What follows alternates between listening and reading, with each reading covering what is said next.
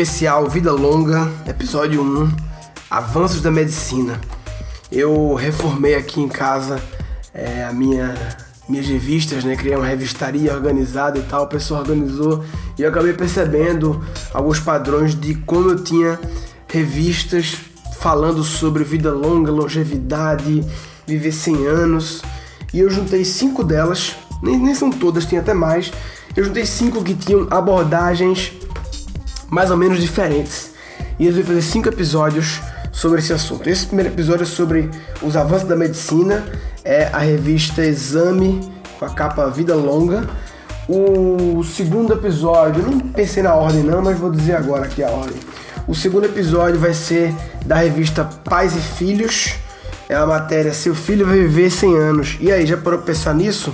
Que vai ser mais a questão, a visão do pai pro filho, né, da longevidade, como preparar o filho para essa vida nova. É, a terceiro, terceiro episódio vai ser uma matéria da Exame, é uma capa com Mick Jagger, o que você e ele têm em comum, você e Mick Jagger. É, e aí dizendo que o que, o que você tem em comum é trabalhar para sempre e sem drama. Fala sobre aposentadoria, sobre trabalhar é, após os 70 e tal. Né? Esse seria o quarto episódio. No terceiro, quarto episódio vai ser a matéria da revista Veja. É uma matéria chamada Profissões em Série, dizendo que a tendência é as pessoas terem várias profissões ao longo da vida que é na verdade uma consequência da, da outra questão que é trabalhar a, até, até mais velho, né? E aí isso implica em dificilmente vai ter um único caminho. Então, esse é um assunto muito legal sobre reinvenções, né? Necessidades que todos vamos ter de se reinventar, porque são muitos anos trabalhando.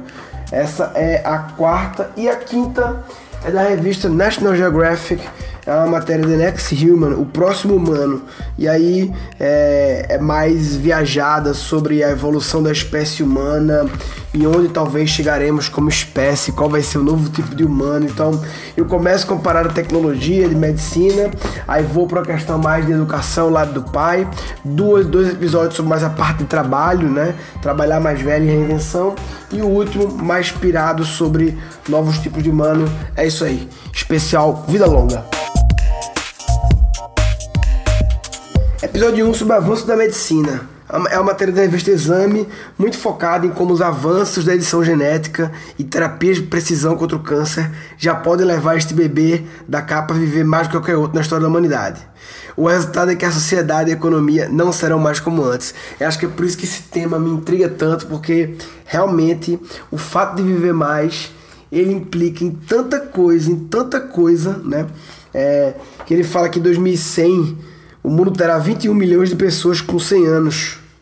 E o Brasil vai aumentar a população de centenários em 110 vezes. Vai aumentar a quantidade de velhos, né? Bem, a matéria é legal que ela fala que essa noia com a fonte da juventude, a vida eterna, é bem antiga, né? Desde de historiadores é, Heródoto, né? Fala, contava as histórias, enfim, o, o homem tem uma noia muito grande. E aí, várias matérias falam do aumento da expectativa de vida, isso é meio óbvio, né? Então, quando meu pai nasceu em 43, a expectativa de vida é que ele tivesse morrido, né? Que ele não chegaria aos 73 anos, né? E ainda moendo, né? E aí, em relação à medicina, o que, que eles falam aqui? Primeira coisa que ele fala muito é sobre terapia de precisão. Eu tive a oportunidade de conviver com a lá na Singularity com a Susan. Eu já fiz um Guncast com ela, um Guncast entrevistando ela, que era uma mulher genial, é, incrível, australiana, foi minha sócia lá.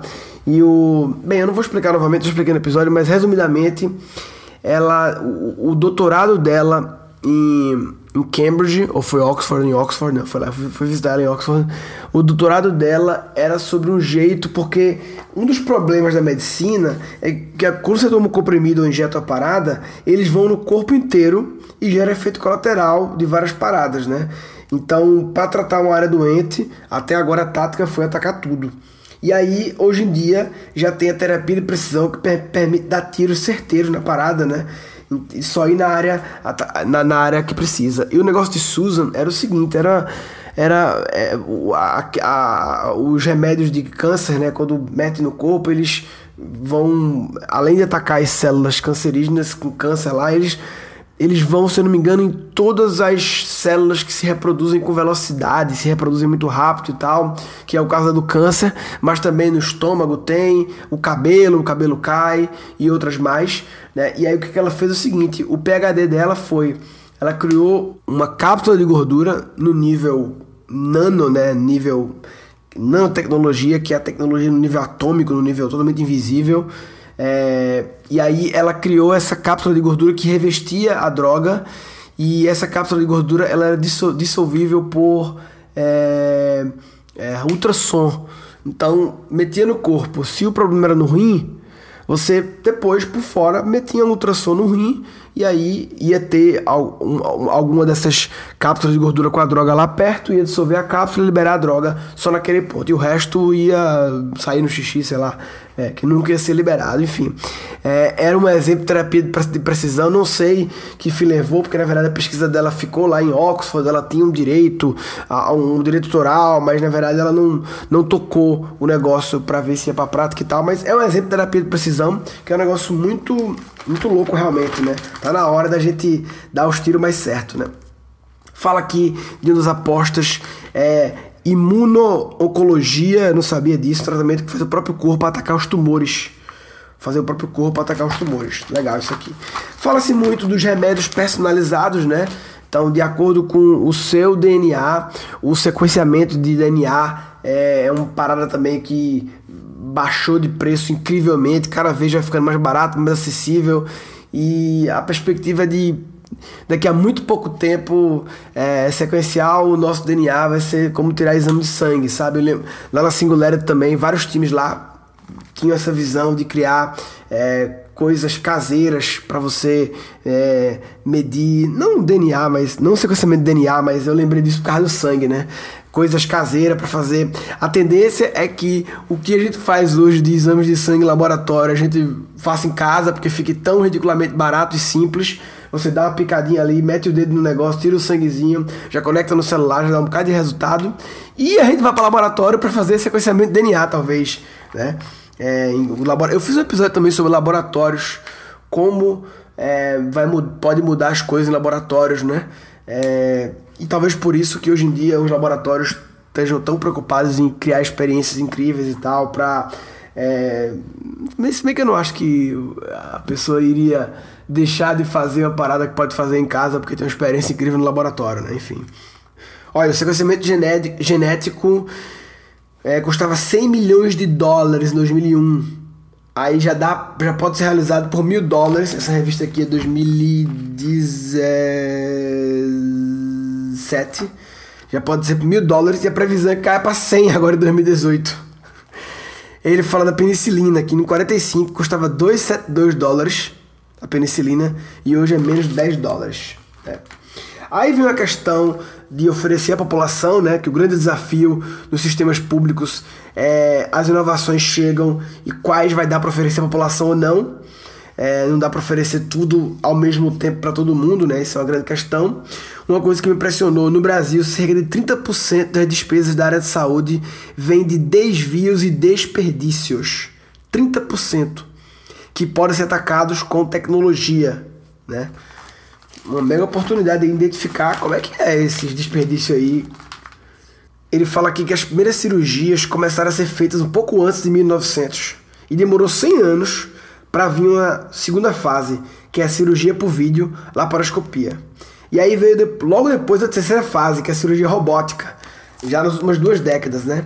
Diz que a cirurgia robótica consegue diminuir 20% do tempo de hospitalização do paciente, relação tradicional. E a próxima onda será a cirurgia digital, que é juntar a robótica com a capacidade de análise de dados e imagens.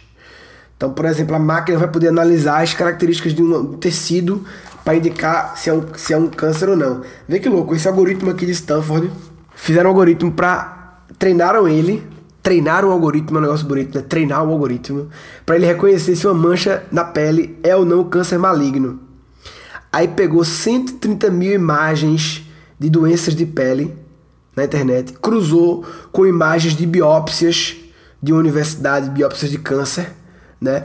E o algoritmo é, teve o mesmo desempenho, mesma eficiência de um painel formado por 21 dermatologistas.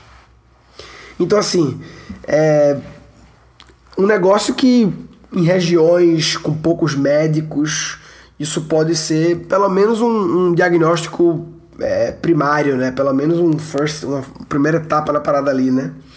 A tecnologia também vai ser usada muito como apoio ao médico, né? Ao apoio de dados, né? Então o Watson da IBM, é, o Watson da IBM, ele juntou pesquisas científicas do mundo todo, de um monte de coisa, e você consegue fazer é, é, perguntas a ele, ele busca as respostas daquele monte de dados que nenhum médico sozinho conseguiria buscar.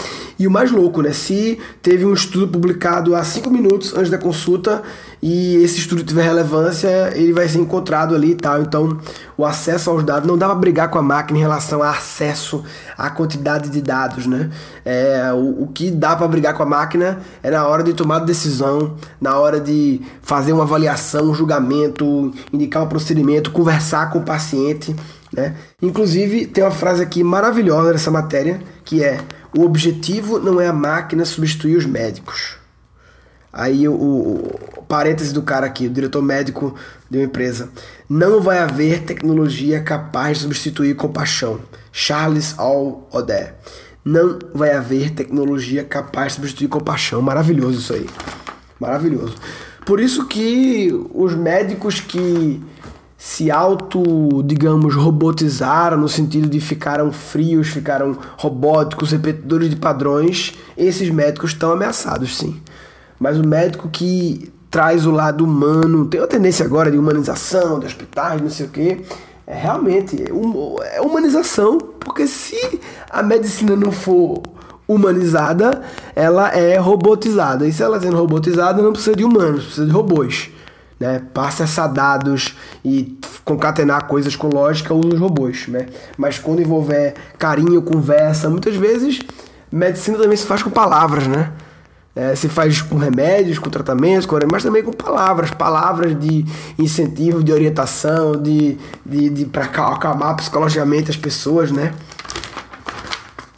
É, e eles falam aqui da, o, do, do, a turma do Google que em 2003 o Larry Page, um dos fundadores, e o Arthur Levison, presidente do conselho da Apple, criaram uma empresa chamada Calico, California Life Company, com a visão de buscar a fórmula da imortalidade, né?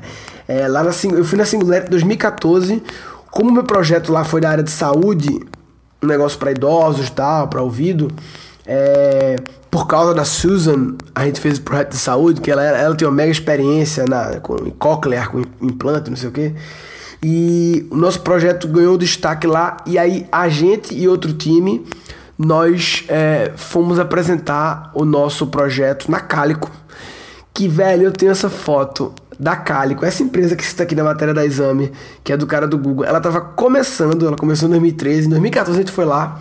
Tava meio que o escritório meio que sendo montado. A placa na, na porta era um papel A4 escrito com Time Roman Cálico. E a gente apresentou lá para o cientista-chefe deles os nossos, nossos, nossos projetos e tal. Era, enfim, eles, eles gostam de ficar ouvindo os jovens com as ideias, né? Eles receberam a gente, enfim, foi uma experiência legal. E toda vez que eu vejo a Cálico falando dela agora, bate uma nostalgia, tipo, como é aquela frase que o pessoal fala? Ah, eu, eu tive aqui quando era, era tudo grama, né? Eu tive. Eu, um, um aluno meu falou isso, né? No Rádio Papai, no encontro de alunos agora no, no ano passado, no 3 ele foi da turma 1, aí ele falou: quando eu cheguei aqui era tudo grama, no sentido que. Enfim, vocês entenderam, né? Todo mundo tem nesse sentido, não precisa explicar. É. Enfim, tem esse papo de mortalidade, mas aqui fala até que a imortalidade talvez não seja possível, porque o corpo humano, as células, quando envelhecem, elas perdem a função, mas também competem com outras, e gera câncer, enfim. Uma explicação que eu não entendi muito bem, confesso.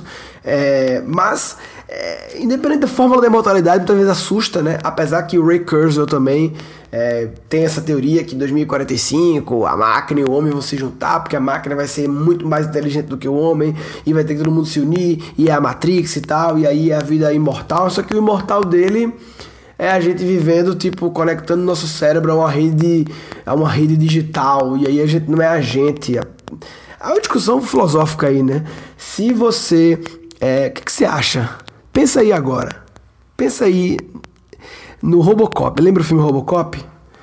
Se as suas células é, é, se vão embora o do corpo, aí você bota o corpo robótico e o cérebro tem uma capacidade de vida é, bem maior. Eu não lembro agora, eu já vi em algum lugar, mas ele é bem maior do que o resto do corpo. Vamos supor que o cérebro é, tem um jeito dele ficar acordado é, por centenas de anos. O problema é o resto do corpo, o coração e tal. Mas aí trocou tudo por, por Robocop. E é só o cérebro. Você acha que você continua sendo você? Mesmo você tendo todas as memórias, toda a consciência, tudo, tudo, tudo. O cérebro é seu, o pensamento é seu. Só que por fora é tudo robô. Tudo. Você acha que você continuaria sendo você? Você acha que é, zeraria a contagem de anos ou não? E, e, se assim foi imortal, então a gente é imortal? É uma discussão filosófica, né? Eu, eu acho que sim, viu? Eu acho que tendo a consciência, aí tem a alma, aí tem que ver a questão da alma, mas acho que a consciência é a alma, não sei. não sei responder não. Entra aí no Guncast.com.br nesse post e comenta aí o que, é que tu acha. Se você virasse Robocop, você continuaria sendo você mesmo. É... Enfim, e o final da matéria ele fala das consequências, né? Então, o óbvio, previdência, vai ter que rever como está acontecendo essa revisão aí, essa discussão toda. Mas ele fala também muito sobre a infraestrutura das cidades, né? Como é necessário para é, essa população mais velha que vai existir muito mais. Então, assim, mobilidade é uma questão chave de qualidade de vida para idosos, né? É, pode ser que é, é, se isso seja uma, uma, uma, um obstáculo àqueles, a, a que os idosos, e aí o assunto da do outra matéria, do outro episódio, que eles sejam economicamente ativos, se eles não tiverem opções de mobilidade e infraestrutura para poder ficar economicamente ativo, né? Enfim, que a medicina está evoluindo loucamente, não precisa a gente ler matéria nenhuma para saber disso, né? Porque a gente vê realmente as coisas acontecendo e, e barateando o preço das coisas também. E, e a gente, não só a, tecnologia médica, mas a gente também está tendo acesso a mais conhecimento e, e, e mais. É, gente no nosso pé do ouvido falando pra gente se cuidar, pra gente cuidar da saúde e tal, porque também não é ficar só esperando as drogas da indústria, e sim a gente cuidar do nosso corpo, né, o máximo que a gente puder, é, pra aproveitar a possibilidade de viver é, cento e poucos anos, que para minha geração é uma coisa possível viver 100 anos. E pra geração da minha filha, aí, meu amigo, aí é, é provável, não é possível, aí é provável.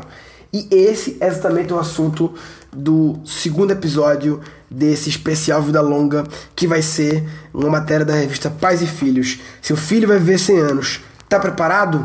Bem, o resumo desse episódio eu acho que é a medicina tá evoluindo, que bom, que lindo, tecnologia legal, mas é, acho que o que ficou na minha cabeça foi mais a questão de a gente fazer a nossa parte, né? Tipo, me ajude que eu lhe ajudo o cara que fez autoescola, como era o nome dele? O pessoal chamava ele, me ajude, me ajude. Era uma figura, velho. Eu, eu andava no carro da autoescola com ele. E aí ele passava nos cantos assim que ele conhecia a galera, todo mundo, me ajude, me ajude. Não sei porque o nome dele é me ajude, me ajude que eu lhe ajudo. Eu não lembro se ele falava isso ou tropa de elite, enfim. Mas é o que diria a tecnologia médica. Me ajude que eu lhe ajudo. Me ajude aí você fazendo a prevenção e cuidando do seu dia a dia, que eu aqui a tecnologia também lhe ajudo. Se você não está ajudando a tecnologia médica a lhe ajudar, você está de brincadeira na tomateira. Está de brincadeira na tomateira. Neste episódio foram capturados quatro insights. E a próxima onda será cirurgia digital que é juntar a robótica com a capacidade de análise de dados e imagens. Então, por exemplo, a máquina vai poder analisar as características de um tecido para indicar se é, um, se é um câncer ou não. A tecnologia também vai ser usada muito como apoio ao médico, né? Ao apoio de dados, né? Não vai haver tecnologia capaz de substituir compaixão. Charles All Oder. Também não é ficar só esperando as drogas da indústria e sim a gente cuidar do nosso corpo, né, o máximo que a gente puder, é, para aproveitar a possibilidade de viver é, cento e poucos anos